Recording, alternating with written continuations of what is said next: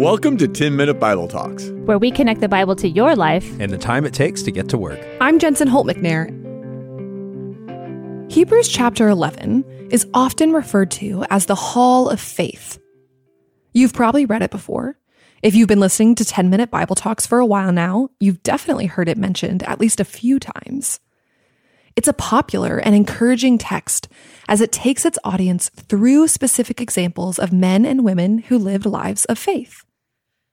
Oftentimes, though, these texts, like their original tellings in the Old Testament, are taken out of context to encourage believers to take specific action like each of these people did. Have faith like Sarah. When God isn't giving you what you're asking for, have faith like she did. When God is asking something hard of you, have faith like Noah to be different in a world of darkness. The problem is that when we pick these individual stories out, stories of Abel, Enoch, Noah, Sarah, Abraham, and more, we miss the larger story that chapter 11 is telling by compiling all of these examples together. Chapter 11 opens like this Now faith is the assurance of things hoped for, the conviction of things not seen. For by it, the people of old received their commendation.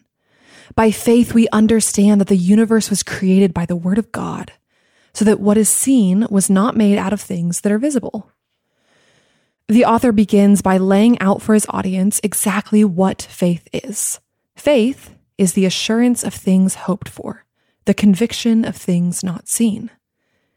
Having faith means being sure of our hope and absolutely certain of the reality of things that we cannot see. Things like the fact that God created the universe through only his word. For the next nine verses, we are then told the stories of men and women of faith.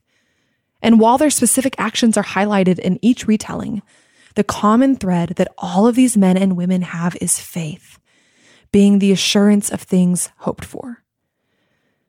Abraham left his homeland. Abel offered a pleasing sacrifice, and Noah built an ark because they all had a faith for things unseen. And while in their individual lives, some of them were given immediate blessing for their faithfulness, Hebrews 11 makes it clear that their hope wasn't in the birth of a child or the saving from a flood, but in something greater. Verse 13 These all died in faith, not having received the things promised, but having seen them and greeted them from afar, and having acknowledged that they were strangers and exiles on the earth. For people who speak thus make it clear that they are seeking a homeland. If they had been thinking of that land from which they had gone out, they would have had an opportunity to return. But as it is, they desire a better country. That is a heavenly one. Therefore, God is not ashamed to be called their God, for he has prepared for them a city. This is one of my favorite passages of scripture because every time I am encouraged by the strength of faith that those before me had. See, each of these great figures, they all died.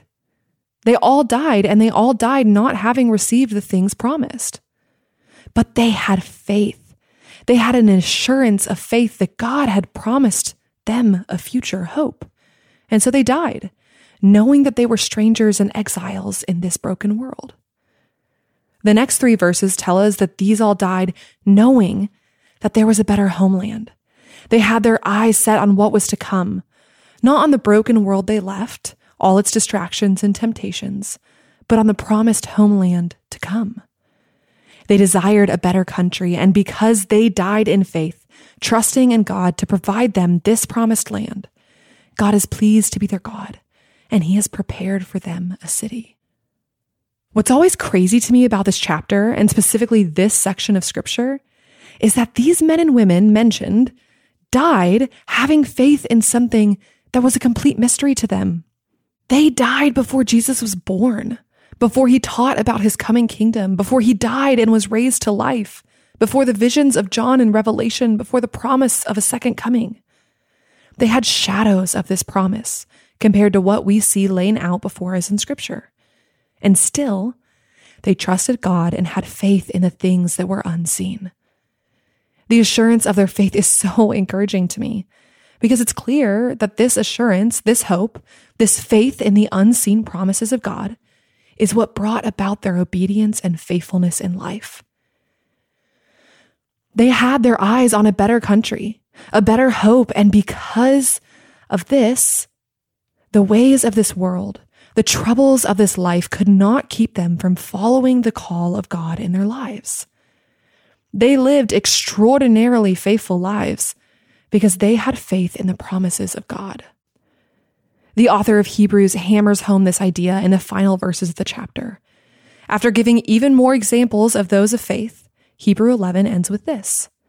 And all these, though commended through their faith, did not receive what was promised, since God had provided something better for us, that apart from us, they should not be made perfect. See, these men and women of faith, though they are to be commended, did not receive what was promised. They didn't see the final fulfillment of the promised land or the Messiah coming, but that's because God had something even better.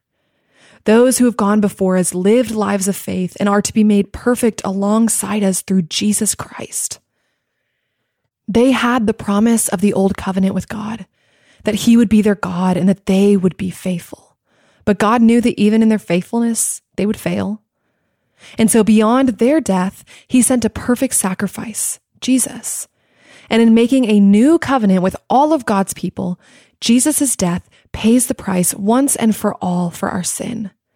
And in his resurrection, he paves the way for all who have died in faith to rise to life again in God's kingdom, his holy city.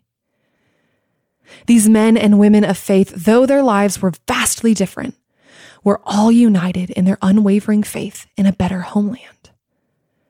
On this side of the cross, we know that homeland to be a city that God is preparing for his people that one day Jesus will return and bring his heavenly realm down to earth, redeeming all of creation and establishing his kingdom here in this world for all of eternity. He is preparing that place for us. It is an absolute certainty, although it is unseen. In the darkness of this world, it can be hard to believe that there will be a time where pain, sadness, tears, depression, anxiety, and death are no more. In a world that fights for our attention, our desires, our loves, our time, it can be hard to look up and long for something greater. But that is what faith is. Faith is assurance of hope in things unseen. And like those who came before us, we are called to live by faith. To keep our eyes fixed on a homeland, knowing that most likely our lives here on earth will end in death. The things promised not yet fully realized and even still, we have hope that our bodies will be resurrected and we will join our King Jesus and all others of faith in his restored creation. That is the hope of Hebrews 11. Put your faith in the things unseen, because a life lived with your eyes set on the hope of our future restoration and resurrection is the only way to live that produces real, true, eternal life. Before you forget, sign up for the 10 Minute Bible Talks newsletter. Hit the link in the show notes, and you'll get an email every Wednesday that will help encourage you in the middle of the work week and bring you deeper in your walk with Jesus. Thanks for listening.